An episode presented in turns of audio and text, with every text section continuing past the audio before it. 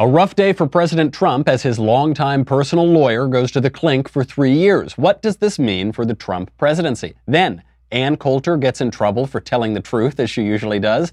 Google helps Democrats win elections, and the government might shut down. I sure hope so. I'm Michael Knowles, and this is The Michael Knowles Show.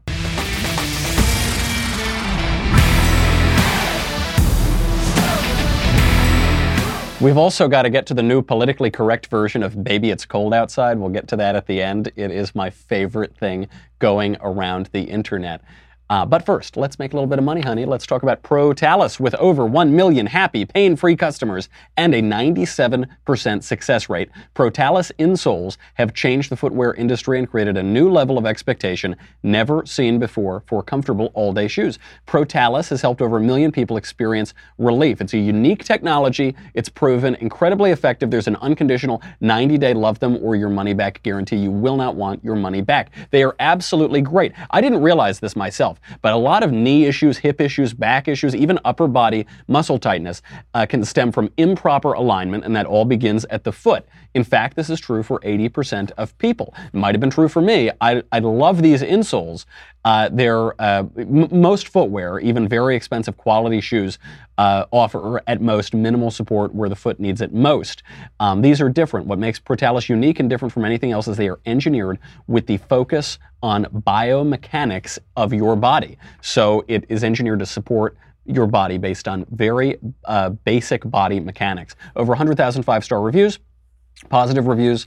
Uh, this holiday season only, my listeners can save 20 bucks per pair on any Protalus insole at protalus.com when you enter podcast20 at checkout. Uh, that's one of the lowest prices of the year, exclusively for our loyal listeners. Shipping is free. If you buy two or more pairs, they will upgrade you to free expedited shipping. 90 day money back guarantee, but you won't want it. Nothing to lose except for pain. Protalus.com, promo code podcast20 to save 20 bucks per pair on any Protalus insole where I want to begin today. I don't want to begin with Michael Cohen going to the clink for three years. I don't want to begin with Ann Coulter being right, even. I don't even want to begin with the new politically correct version of Baby It's Cold Outside. I want to begin with a ridiculous canard that we keep hearing in the mainstream media, which is that Donald Trump is the reason why our political discourse is rude. Donald Trump is destroying our discourse. He's destroying the norms of our discourse. Other politicians would never speak the way Trump does. Other politicians would never pick the fights that Trump does. Other media figures would never BS. This started way before Donald Trump, and even the fights that we're seeing now are being picked by the left, and Trump is responding. And then when Trump responds, he gets yelled at, and, and the country's angry with him for starting the fight. He didn't start it, he's just responding. Case in point, is uh, Nancy Pelosi. You saw that, that wonderful Oval Office meeting yesterday where it was Chuck and Nancy and then President Trump and Mike Pence just shaking his head in pure misery, thinking, How did I get here? What did I do wrong in my life that I'm sitting in this office right now? Uh, and so they had their little fight. So Nancy Pelosi comes out of that meeting, and this is what CNN reports she said. According to an aide in the room, Pelosi told colleagues behind closed doors the quote, it's like a manhood thing for him, as if manhood could ever be associated with him this wall thing. Ah, discourse in this country is at such a wonderful level, isn't it? I share her sorrow that discourse has fallen to that level, but it's Nancy Pelosi who did it. It's Nancy Pelosi who's saying that Donald Trump only wants to build the wall because he's insecure about his manhood. Not because there are 3,000 illegal aliens pouring over our border every day. Not because we have record high levels of illegal immigration into this country. Not because illegal aliens access our welfare system at a much higher rate than native born Americans. And we have a massive welfare system right now. And we have over $20 trillion in debt. We have a high debt to GDP ratio. Not because in certain areas illegal aliens commit a disproportionate share of violent crime. Uh, n- not any of that. It's because of his manhood because Trump isn't a man, you see? Ha ha ha. And, uh, and it's not just her. It's not just her who did it. You'll remember during the 2016 presidential primaries, Donald Trump brought up, he made a penis joke at a presidential debate, except he didn't. He's not the guy to bring it up. The first guy to make a penis joke at a presidential debate was Marco Rubio who was making it about Trump. Do you remember? He said, uh, Donald Trump has small hands, and you know what they say about small hands? And then Donald Trump responded to that, and he said, I'm doing just fine. Thank you. My body is looking just fine. But it was Rubio who brought it up. It was not Donald Trump. who started the bickering in the Oval Office yesterday. We played the clip. Trump was being very nice. He was playing relatively friendly in that Oval Office meeting. It was Nancy Pelosi who said, We don't want a government shutdown. We don't want a Trump shutdown. And he said, What was that? Come again? The Trump shutdown? And then she went after him. She's the one who broke that cordial meeting up. She's the one who tried to get her little line in. And who made the, the comment afterward? Nancy Pelosi. She's who did. And so I, I just don't want to hear it anymore. It's true that Donald Trump is better at doing insults than the left is. It's true that he's funnier at it and he gets more play, and obviously he's the president, so he just has more of a bully pulpit. But he's not the one who's starting this. This has been true throughout Trump's career.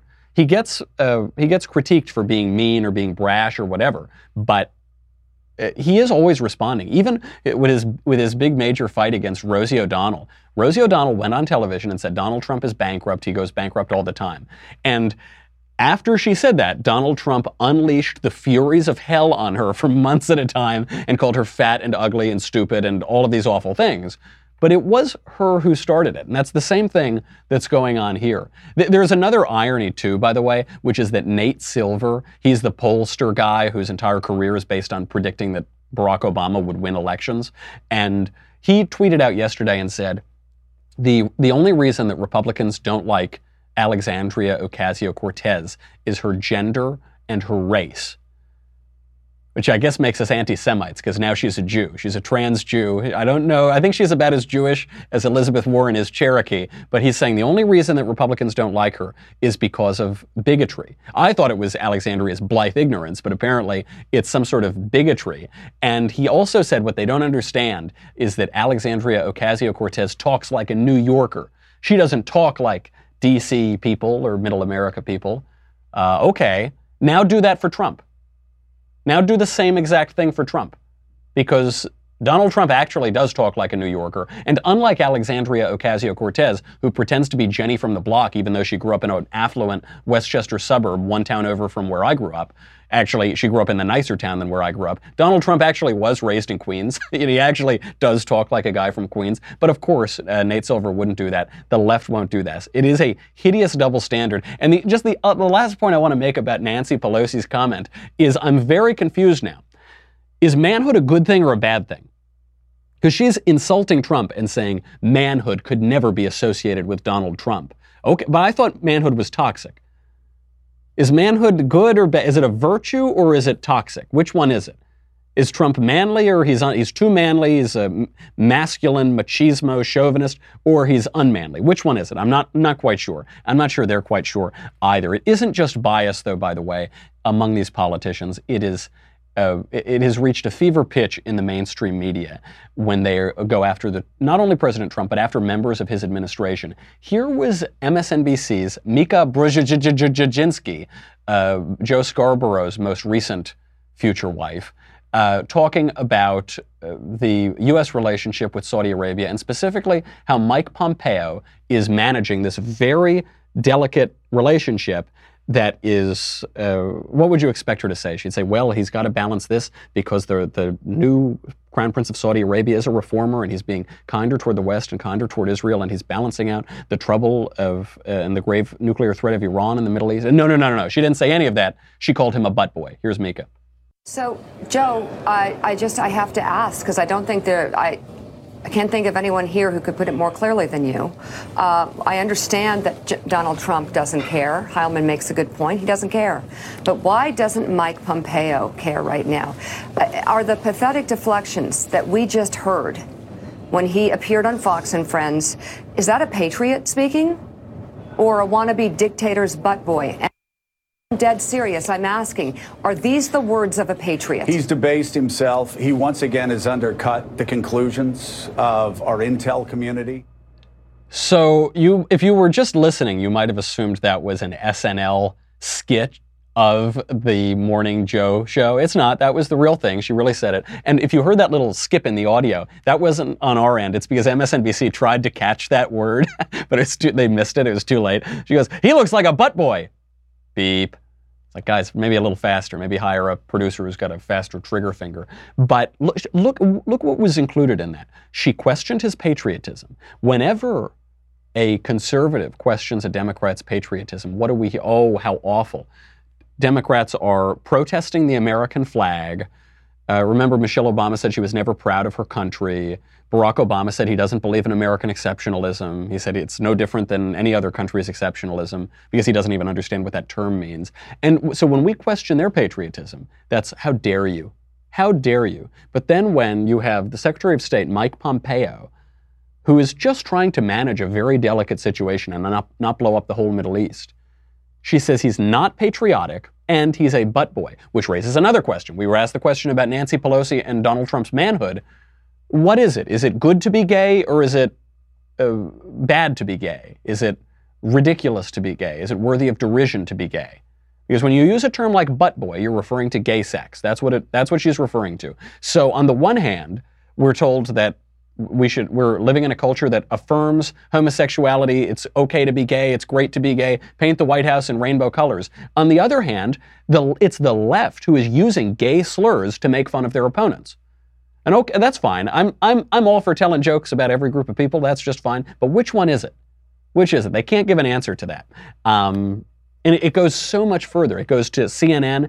Uh, it goes it goes to the heights of uh, left-wing commentary and left-wing news. But first, before we can before we can get to Don Lemon and Anderson Cooper, we have to make a little money and thank our advertiser at Brownells. Brownells is a big proponent and supporter of the Second Amendment. They have been for 80 years. Uh, you, what you should know about Brownells is they're online and buying guns, ammo, accessories online is convenient. It's totally legal. A lot of new people are coming into the fold of firearm ownership. Young people, women, urbanites, they're taking an interest in firearms and self protection. And I'll tell you one thing I noticed in California whenever I have the, an impulse to get a new gun or to get some new accessory, it's whenever they make it illegal whenever they say in two months it's going to be illegal, then all of us firearm enthusiasts rush out and we go buy it because you want to get grandfathered in. And uh, a great way to do this is Brownells. It's the world's leading supplier of firearms, ammunition, firearm accessories, reloading components, and more. They offer an industry exclusive, guaranteed forever warranty on all parts and accessories. They offer nearly 120,000 items from new guns and ammo to nearly any gun part man- manageable. They have more than 5,500 partner FFL around the country to make your online gun purchase go smoothly. It's family owned, veteran owned, has been doing business in the country's heartland for 80 years. Don't forget about the gun guy or gal on your Christmas list, namely me. Send me great Brownells gift cards for Christmas. Uh, they make great stocking stuffers. Go to brownells.com. Put some freedom in your loved one's Christmas. Give the gift of freedom. It is, oh, I can't wait. If, when I wake up on Christmas, I go to my stocking and I see a Brownells gift card. Have I made this clear that I want you to send me Brownells gift cards? All right, I think I've driven the point home. It's not just Mika Brzezinski. This goes all the way to CNN. The, the bias, it, some people lament the exposure of media bias. They say, I wish we had this objective media like we, like they imagine that we used to have. We never had it. They just hid it before. Now they're not hiding it. And here is Don Lemon on CNN thanking God for Nancy Pelosi. I say that today because as I was laying, you know, taking the Theraflu date nighttime this morning, as I was laying in bed and uh, this afternoon, and I saw this on television, and just objectively speaking, I was like, oh my gosh, Nancy Pelosi is a boss. Mm. I mean, she handled herself amazingly. A lot of people don't like Nancy Pelosi. I'm sure Democrats are going all across the country tonight. Thank God for Nancy Pelosi. He's sure because he's a Democrat who said that last night because she's amazing and she's a boss, just objectively speaking. Just we're not talking subjectively, we're just saying objectively.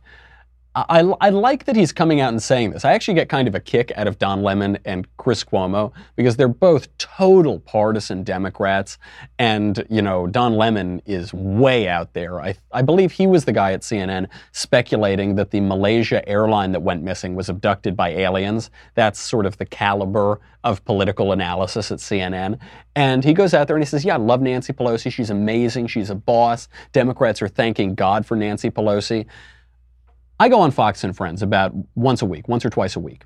And Fox and Friends gets dragged through the mud. All of Fox News gets dragged through the mud because they say, oh, it's Trump's Pravda. They're just cheerleaders for Donald Trump. They have a relationship with Donald Trump. First of all, that isn't true.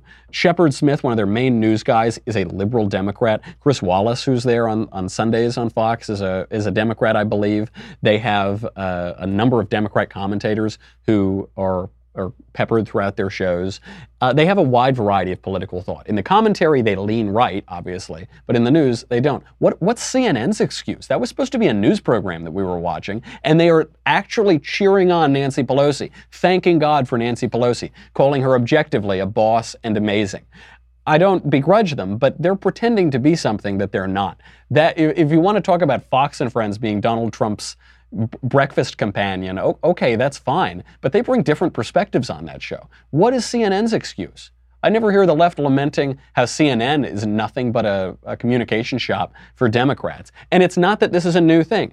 Again, it's not that Donald Trump started all of this. This has been going on for years. If you don't remember, back, back in those days before Donald Trump, when the news was objective and our political discourse was so elevated, here's CNN's Anderson Cooper putting that myth to rest.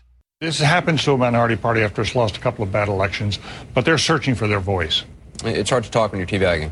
Uh, David Gergen, appreciate it very much. Ali Velshi as well. Thanks very much. Hard to talk when you're teabagging. So that's Anderson Cooper, who is gay, talking about teabagging, which, if you don't know what it is, don't Google it. You don't need to Google it, but it refers to gay sex. And this is uh, this was years ago. This was long before Donald Trump. This was during the height of the Tea Party. You've got Mika Brzezinski talking about butt boys. And so it's, it's also a selective outrage. Kevin Hart doesn't get to host the Oscars because he told a gay joke during a stand up set uh, 10 years ago. But ostensibly objective news presenters make gay comments regularly on CNN. N- nobody says a thing. Imagine if a conservative said butt boy on Fox News or on the Daily Wire or on any other conservative outlet. Imagine what would happen. Imagine. Certainly, they'd be kicked off Twitter. They'd probably be kicked off YouTube. They'd be kicked off of all of these platforms. But there's a double standard now. There's a double standard, and we only blame conservatives. We, pre- we pretend that conservatives started. We pretend that Donald Trump starts the fights. He doesn't. He answers the fights. He doesn't start them. We pretend that right wing political commentators start the fights. They don't. This has been going on for years and years, and we are simply answering back. And we should make no apologies for it. If, if the left wants to fix political discourse, be my guest. You started it, you're leading, you can fix it. But we're not going to unilaterally disarm. No chance, Buster. And one of the people who best exemplifies this in the media is my, my friend, my imagined, uh, romantic, you know, ex-girlfriend. If you listen to the show when Ann Coulter was on my program, Ann Coulter was on Fox News. She is trending on Twitter. She was getting dragged through the mud because of uh, accurately describing leftist intersectional ideology. She puts it succinctly, and now they're accusing her of every thisism and racism and thatism and everything else. I think we're going to be seeing a lot of these. Um, disputes in in the Democratic Party base because they all hate one another. Um, I mean, you have the Muslims and the Jews and the various exotic sexual groups and the the black church ladies with with um, you know the college queers. The only thing that keeps this the, the, Democratic base together is for them to keep focusing on no white men are the one keep, ones keeping you down. You must hate white men. It's the one thing they all have co- in common.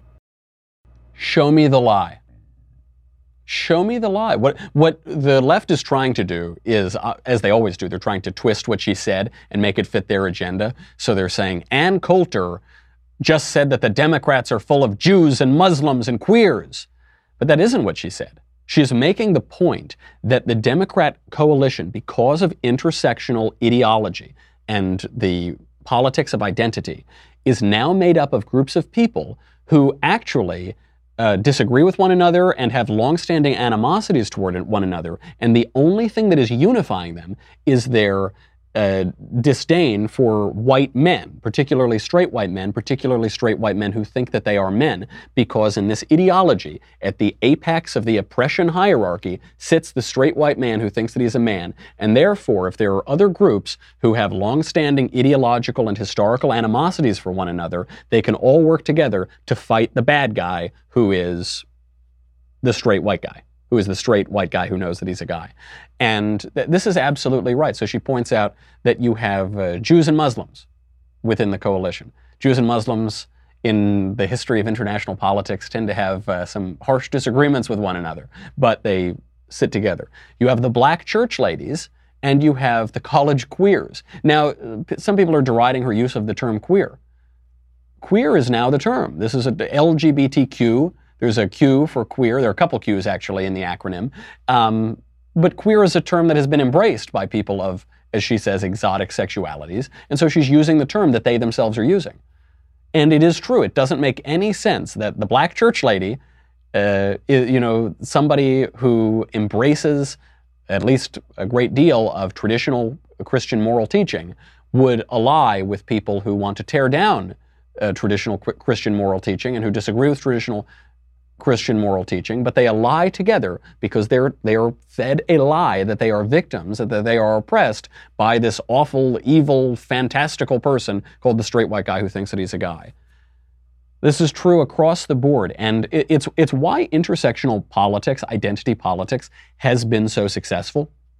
Is uh, it, this is, I mean, the left has always done this to some degree. They create class conflict or racial conflict, or they try to create gender conflict. They try to start a gender war, but that never works. There will never be a gender war because in the gender war, everybody is sleeping with the enemy, or almost everybody is sleeping with the enemy, so that's not going to last. But everyone else, uh, they, they sow this division, and the best way that they can do it is to isolate a very specific person, the straight white guy who thinks he's a guy, and say that he's harming everybody. No evidence of that, of course, and everyone has to band up against him. This is why during Occupy Wall Street they had their language of the 99% versus the 1%. It's very politically useful to get an entire lynch mob to mob up on a very small minority. I'm sure if they had thought of it, they would have made it the 99.9% against the 0.1%. That 0.1% doesn't stand a chance when you just look at the plain numbers. And uh, so this is the point that Ann Coulter is making. She's observing it. And, and I hope that certain left wing Democrats or people who have been taken in by intersectionality might listen to what she's saying because what she's pointing out is they're, they're being tricked, they're being used, they're being uh, they're having their rage ginned up by people who don't want to address the actual issues that these groups care about. What they want to do is rile them up so much that they stop thinking and they blindly follow the left wing and the Democratic Party because they are being fed a lie that they have an enemy in the oppressor and the patriarchy and the straight white guy who thinks that he's a guy.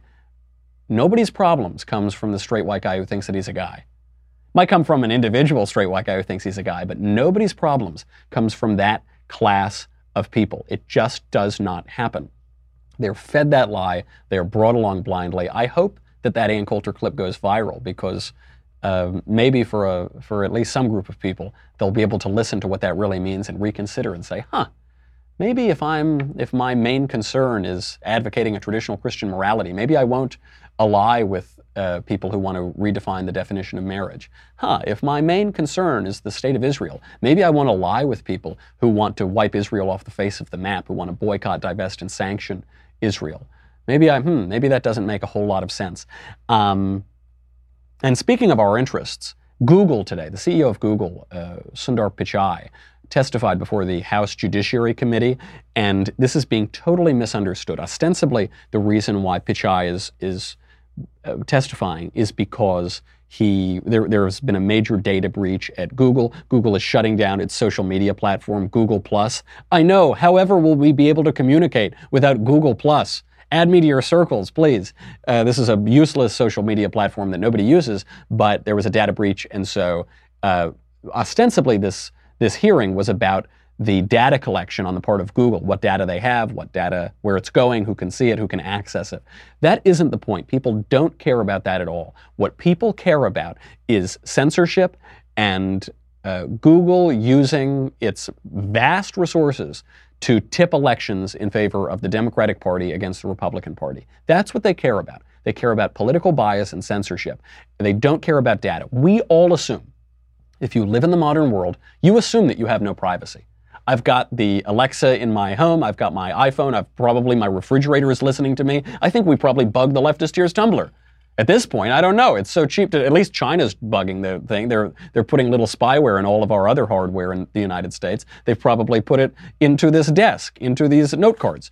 Uh, we don't expect privacy. This is this is a concern that uh, I think politicians and commentators think people care about. They don't. What they actually care about is censorship and political bias. And at least uh, Republican Representative Jim Jordan was able to zero in on this. It, this is a totally telling exchange between the Google CEO and Jim Jordan. She said she paid for rides to the polls and they configured their features in such a way as to get out the Latino vote. And, and look, look, I actually think that's all okay. But then there's three words at the end of each sentence that do cause me real concern. And those three words are we push to get out the Latino vote with our features in key states. Now suddenly it gets political. We supported partners like Voto Latino to pay for rides to the polls in key states. Now that makes everything different. So I got really just one question for you. Why? Why, why, why did Google configure its features and pay for rides to the polls to get out the Latino vote only in key states? Congressman, as I said earlier, we found no evidence to substantiate those claims. Listen, what a remarkable answer. So, as Jim Jordan lays out, we have the woman who's the head of multicultural marketing admit that she did this, admit that she used Google's vast resources, some of the most plentiful resources in the entire history of the world, to get out the vote of a demographic that votes overwhelmingly for Democrats in key states. What makes them key states? Democrats have to win them. They could be swing states. They're trying to push it for Democrats. You've got uh, the head of multicultural marketing, whatever that is, uh, admitting this. You then have her referring to Sundar Pichai, the CEO, right there, praising her efforts. And uh, he's asked about this, and he can't quite deny it. He doesn't want to lie before the entire country and before the House Judiciary Committee. So what he says is, well, we found no evidence. We found no, e- okay, how hard did you look? Because I found evidence just in what Jim Jordan read. There's the evidence. The head of multicultural marketing admits it, and you bragged about it. That's the evidence. We found no evidence. Okay. I, I found no evidence that, uh, that uh, President JFK was assassinated. I have no evidence of that. Other, I mean, obviously, I've seen Ted Cruz's father, so I suppose there's a little evidence there. But I've, I have no evidence that that happened. Now, I haven't looked into it. I don't know. I haven't seen John Kennedy in a long time, but I have, I've got no evidence of it. That it's it's totally obtuse. He's trying to hide what he's really behind. But it, it goes further than that. Jim Jordan, to his great credit, presses on, and uh, and Pichai doesn't get any better. He's just as opaque and untransparent as his company is toward its political practices. Your head of multicultural marketing, who you praised her work in this email, gave her a shout out, was lying when she said you were trying to get out the Latino vote in key states? We today in the US, around elections, we make it, and this is what users look to us for where to register to vote, where to find your nearest polling place, what are the hours they are open, and we do, the, do, not what we I'm do those things That's- effectively. I appreciate that, Mr. Pichai. I already, I already said that's just that's being a good good corporate citizen. What I'm asking is, why did you only do it in key states? we didn't do any such activity as Google on any of these key states. We didn't do any such activity as Google. Well, what's the parent company of Google is called Alphabet. Did you do it as Alphabet? You didn't do it as Google. Did you do it as the Google Office of Multicultural Marketing? You didn't do it as did you do it as YouTube? Did you do it? Google is one of the biggest companies in the history of the world. I don't who cares how they did it?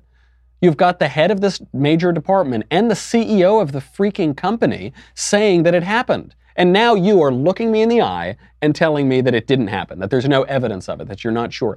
Give me a break. I love that Jordan presses on. And he keeps the way that you know that Pichai is, is guilty as sin here is that he answers a different question. He says, Why'd you get out the vote in key states? He said, Well, we love busing people to the polls to do our civic duty and to do. He said, Right, yeah, I didn't ask that. I said, Why'd you do it in key states?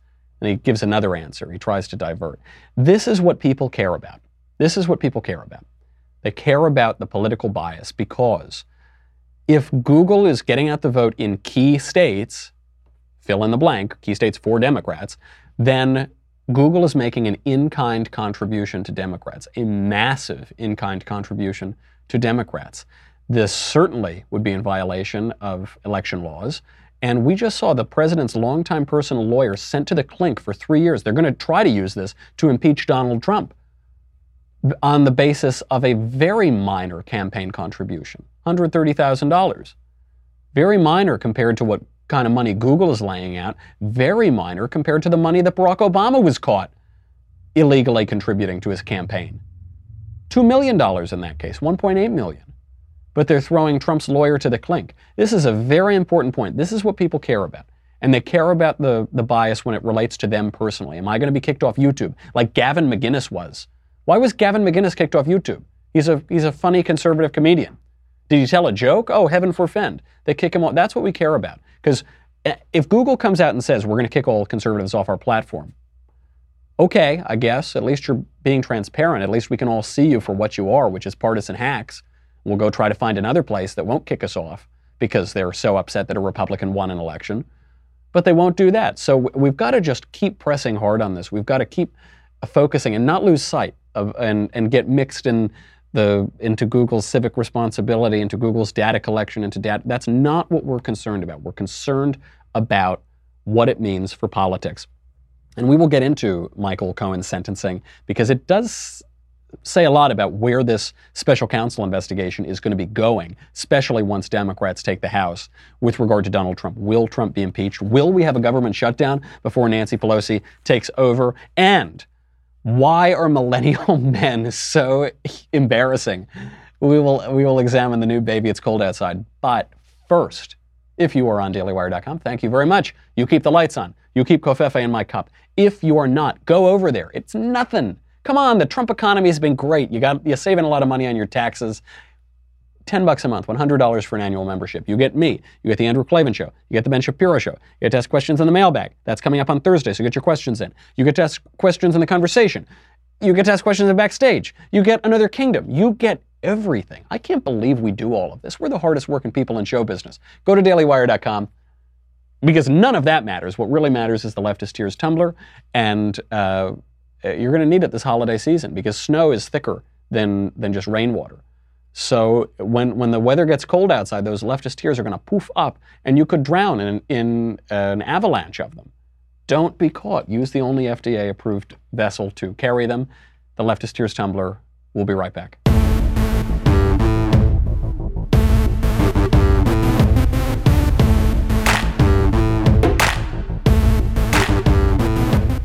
So Cohen goes to the clink for three years, longtime lawyer to Donald Trump.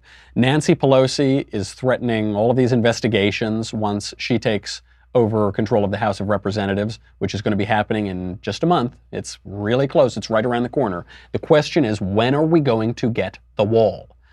Donald Trump won the Republican presidential primary on the promise of building the wall, he won the general election on the promise of building the wall. He had the government for two years, united government. Where is the wall? Where is the money for the wall? Ann Coulter, we talked about her earlier. She said the wall is not being built. If anyone thinks the wall is being built, they're suckers. Where is the wall? This is the showdown fight. And we'll know next Friday if the government is going to be shut down to get funding for the border wall. I think that President Trump is bluffing. Um, Senator John Kennedy, Republican, thinks that he is not bluffing. Here's Kennedy on CNN. The issue here is, it, well, let me put it another way. I think we're going to have a shutdown. You do, and I, th- I think I do, and I think we're going to have a shutdown for two reasons. Number one, um, uh, President Trump does not look to me like he, he was bluffing or is bluffing. And number two, I don't think uh, uh, uh Speaker Pelosi uh, is going to agree to anything because she's worried about her speakership. And are you comfortable if there's a shutdown next Friday because over this border wall funding? No, absolutely not. I mean, I think the the American people look to us up here to try to make things work. And, and who I, gets blamed if there's a shutdown? Do you think that it's the know. president or Congress? As, as far as I'm concerned, if it's shut down, it's a pox on all of our houses. I don't know politically who's going to win or lose this. Who gets blamed? Who gets the credit? I'd love to. Can I take credit for it? Can I take responsibility? Shut it down. I would love to be the guy who shut down the government over the border wall. President Trump yesterday in that back and forth chess match with Chuck Schumer, he finally arrived at that position, which is the correct position. Own it. Take responsibility. It doesn't matter. The conventional wisdom is that people get blamed and it's going to hurt them at the elections if they shut down the government. No way. Shut it down. Shut it down. Do you remember? Oh, no. Do you remember when Republicans got blown out in the 2014 elections because they shut the government down in 2013? Oh, no, I don't either. They took the Senate in 2014. Doesn't matter at all. People don't. It doesn't matter for a few reasons. One, we're very angry that we don't have the wall. We're very angry that 3,000 people a day are pouring over our border illegally. Unvetted people, people that we, we can't track. We don't know. Many of them are criminals. And uh, this is true not just among conservatives, but it's true among independents and left wingers too even among Democrats. We don't like illegal immigration. This is a totally winning issue. And uh, John Kennedy says that uh, he, he's not bluffing and that we're going to shut the government down. I think he's bluffing. I think President Trump is bluffing. I'm sorry to say. He threatened to shut the government down over this exact issue in February. What happened? Didn't happen. He threatened to shut down the government over this exact issue in July. What happened? Didn't happen. I think he's bluffing. And I think he sent John Kennedy on TV to say he's super serious this time about shutting it down. And I think he's not going to shut it down. I hope he does shut it down. I hope someone in the White House is watching this show. This is the last chance. And voters, look, voters have short memories. They give you a lot of leeway. This administration has been terrific on so many issues. But now, when it matters most, you, are you're, you're looking at uh, a, a House of Representatives controlled by Democrats in just one month, and we're probably not going to get that House back, and we're not going to be able to push through legislation. And what is President Trump focusing on now? Criminal justice reform? He's focusing on the First Step Act? He's focusing on let, letting prisoners out of prison? Instead of building the wall? Do you think, does anybody think Donald Trump won the election in 2016 because he said, I'm going to let prisoners out of prison early? Does anybody does he think that Republicans want criminal justice reform, which is to be read as letting people out of the clink? No, of course not. We don't want that. Why on earth? He's the the gamble that uh, the White House is making on criminal justice reform, quote unquote, is that it's easy to get through because Democrats want it. Um, people don't realize that the criminal justice system exists to punish criminals for crime. It is punitive. It is retributive. It is not primarily therapeutic. It's not primarily about rehabilitating people and making people hug each other and having a nice time. It is primarily about punishing people for crime. And they're also betting that people are going to think that we've got zillions of people in America in jail for nonviolent minor drug offenses, when in reality, the people, even who are listed for that, very often have just pled it down from selling drugs, from dealing drugs, from getting people hooked on poison, and from carrying guns, from violent crimes, from bad associations. Uh, they're focusing on that. The White House wants to pass the First Step Act, criminal justice reform, and they're going to let this wall issue just go away. And it is a huge, huge mistake. They will get no credit for it in the elections, and it's it's just bad for the country. You have the uh, record high illegal immigration pouring over the border. Build the wall, shut it down. You won't get blamed politically if you shut it down, and you'll get a huge reward. Either if you do get the funding and you're able to build it, or you call attention to this issue, and Democrats get dinged for it because they want open borders and they want to abolish law enforcement. Shut it down. If that means tabling criminal justice reform, all the better. Good. I hope I hope they do that. But shut this is the last chance. This is do or die. I hope John Kennedy is right. I hope President Trump isn't bluffing. If President Trump, if you think that you are bluffing, don't bluff. Do it. You will be rewarded for it. It will be a good thing for the country. Um, We've got to get to these judicial rulings, by the way. I mean, this is this is big news. President Trump's longtime lawyer, Michael Cohen, is being sent to prison for three years for a campaign finance violation, which means they are using this as the warning shot to go after President Trump. All the more reason to shut down the government and build the wall. The walls, the proverbial walls, are closing in around the president right now. All of the forces who were very upset about the 2016 election and want to undo it by anti constitutional, anti democratic means of endless investigations and trying to get him on trumped up charges, pun very much intended. They are closing in on him. So, what's the ruling? We know that, uh, that uh, Michael Cohen is getting three years. He's the first member of the Trump inner circle to be sentenced and jailed over a special counsel office inquiry. Um, he was he was behaving like a woman. I mean, I don't mean woman like womanly, like like uh, you know when women women behave as women. I mean when men behave as wo- women, woman-ish, sort of uh, uh, inappropriate to his position, inappropriate to what how he should be behaving. He uh, he was crying apparently in court. He said that his weakness was his loyalty to Donald Trump. He felt his duty to cover up Donald Trump's dirty deeds. He's giving the office of the special counsel whatever they want. He was he's singing their tunes now, and uh, He now knows he has no chance of getting a presidential pardon. So he's weeping in court. Oh gosh, why did I ever do it? This is the man who on the other side, to actually to use another gendered term on this, he had this ridiculous machismo, this fake manliness two years ago when he said, I would take a bullet for Trump. I'm not a rat. I would never sing on Trump. And then what does he do? He cries in, in court as he gives away everything and blames Trump for all of his own problems. So he's going to jail for uh, three years. He'll probably get out early, though. He's going to jail over a $130,000 campaign contribution maybe com- campaign contribution, might have not even been an in-kind campaign contribution because because President Trump regularly paid off women. Barack Obama's campaign in 2008 had 1.8 million dollars in illegal donations, opaque, untransparent, fake signatures, fake donors. Who went to jail for that? Who went to jail for 3 years for that? Nobody. Nobody did. $300,000 fine was put on them for $2 million in illegal contributions. How about when uh, Dinesh D'Souza donated 30 grand to his friend Wendy Long? He donated a little bit too much money to his friend Wendy Long. Went to a halfway house, threw him in the clink. This is what this is what this ruling means. They're going to try to go after Trump, but uh, ironically, they probably can't really get him on this. One, it's going to be really, really hard to to say that he made an illegal campaign contribution. He's the candidate; he can donate donate what he wants to. If he didn't disclose it, it's going to be really hard to get him. Even ex Senator John Edwards got off on this in 2012. It's going to be really hard to get the sitting president. Also, they can't get him on this until he's out of office. So, and if he wins re election, it actually is past the time of the statute of limitations for this. So it's going to be a very interesting legal question to see what happens to him if he wins re election, uh, how they can go after him. It's just a way to scare Trump, it's just a way to uh, politically damage him. I don't think that any of these sentences mean that they're going to legally damage him. I think they're going to politically damage him, try to ruin his chances at reelection, which is what this whole Russia investigation was really about. Why on earth is the special counsel of the Russia investigation? Why is he sending Cohen to jail for campaign finance?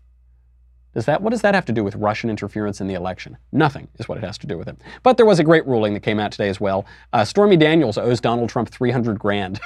and she owes it to him for a, a lawsuit that Michael Avenatti, her, uh, her creepy porn lawyer, as Tucker Carlson calls him, uh, apparently filed without her consent at all. So she now owes him 300 grand. It's 75% of Trump's legal bill in this, to use the terms of the judge, meritless defamation lawsuit against Donald Trump. Uh, Avenatti still insists that they will win $1.5 million from Donald Trump on a case regarding that non disclosure agreement that Stormy Daniels signed. Uh, likely they will not. It's a very shaky case. So, really tough day for Michael Avenatti and Stormy Daniels, but good. Make them pay up. It's outrageous that uh, people get off the hook for these frivolous lawsuits, for these frivolous claims against Republican figures and conservative figures. So, take them to the cleaners. And I hope Avenatti's got to pay it too. Um, the popular take here is that, uh, it, you know, wouldn't it be better if we didn't have all these lawsuits swirling around? Wouldn't it be better if we had an unimpeachable candidate, you know, a Mike Pence or somebody in office instead of Donald Trump? And we wouldn't have to deal with all of these lawsuit threats and legal threats. And wouldn't it be better? Come on, admit it would be better. No, it wouldn't be better.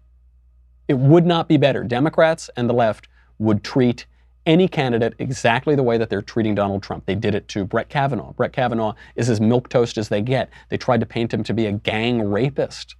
Federal judge for a dozen years. No ever, no one has ever suggested he's got a poor character. They did it to him. They did it to Mitt Romney. They said Mitt Romney was a gay bashing dog abuser. Mitt Romney is like the squeakiest clean, squeaky cleanest guy in America. It wouldn't matter.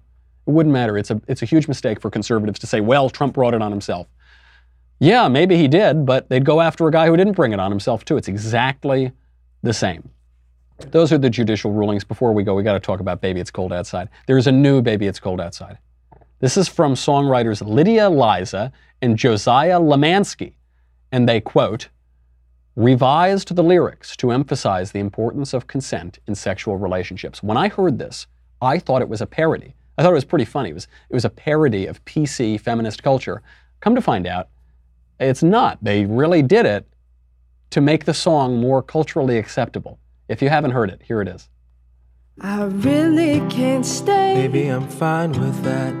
I've got to go away. Baby, I'm cool with that. This evening has been hoping you get home so safe. very nice. I'm glad you had a real good time. My mother will start to worry. Call her so she knows that you're And coming. father will be pacing the floor. Better get your car. So really, I'd better scurry. Take your time. Should I use the front or back door? Which one are you pulling towards The more? neighbors might think. That you're a real nice girl. Say, what is this drink? Pomegranate LaCroix. I wish I knew how. Maybe I'll help you to out. break this spell. I don't know what you're talking about. I ought to say no, no, no, sir. you sir. reserve the right to say no. At least I'm gonna say that I tried. You reserve the right to say no. I really. You reserve the right to say no. Not exactly Giacomo Casanova over there talking about pomegranate LaCroix and uh, how she should text her mother and just go. The argument that the left is making is that the first song is about rape. But it's obviously not about rape. The woman wants to stay just as much as the man. She says many times that she she can have another half a drink, oh, she can have another cigarette more. She is looking for excuses to get around the social mores that say that she should have modesty and virtue and not stick around with the guy and canoodle on the first date, but they both want to canoodle uh, just as much. This has been twisted by the left, and so the answer right now is this awful clinical song. It's this awful clinical relationship between men and women where the man doesn't pursue the woman. It is now considered rape culture for a man to pursue a woman. It should just, it should only, there should never be any pursuance. If you try to kiss a woman, that can be called sexual assault under certain broad definitions of this. Is any man, is any woman rather attracted to that guy? Of course not. Not a single, no, I don't care how feminist you pretend to be, how left wing, how I'm with her, whatever. Nobody is attracted to that guy. That guy is profoundly repulsive. It's not because being effeminate is repulsive. Just like uh, earlier I said uh, Michael Cohen cried like a woman. The only reason that that is an insult is because Michael Cohen isn't a woman. He's a man. He's supposed to be a man. He's supposed to behave like a man, but that guy won't behave like a man. Compare that version to the Betty Carter, Ray Charles version of that song and listen, just listen if you can hear any difference at all. I really can't stay. Betty, it's cold outside. I've got to go away. Betty, it's cold out there. This evening has been Been hoping that you drop in. so very nice. I'll hold your hand.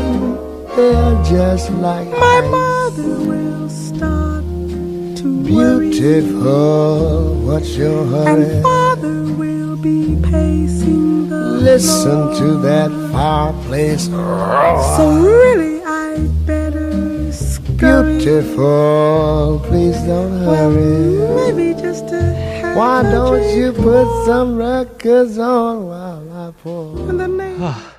Oh, listen to that fireplace roar. It's so it's getting so hot in here I can't. That is a song that is seductive and it's you hear it in both of their voices. It's this game. The woman is teasing the man. She said, "I really should go." What are you going to do? What's that going to make you say? "Oh, you should stay." No, well, I don't know. I really should go. No, don't you think?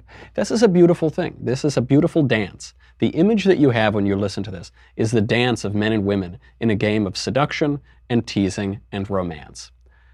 What you hear in the first left wing version are two apathetic, bored, depressed millennials who are so socially awkward they have no idea how men and women are supposed to interact with each other. If, if the woman did stick around because it's cold outside, the guy would have no idea what to do. He's rushing her out the door because he has no idea what to do. He has no idea what romance is. Which world do you want to live in? Do you want to live in the world of pomegranate LaCroix and sad millennials, or do you want to live in the world of Betty Carter and Ray Charles? Ooh, I know what I want. I want that fireplace to roar. All right, that's our show. I ran late today.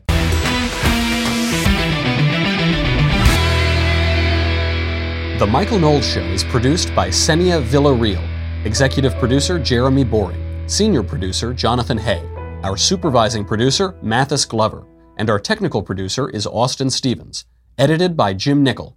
Audio is mixed by Mike Coromina. Hair and makeup is by Jesua Olvera. The Michael Knowles Show is a Daily Wire forward publishing production. Copyright Forward Publishing 2018.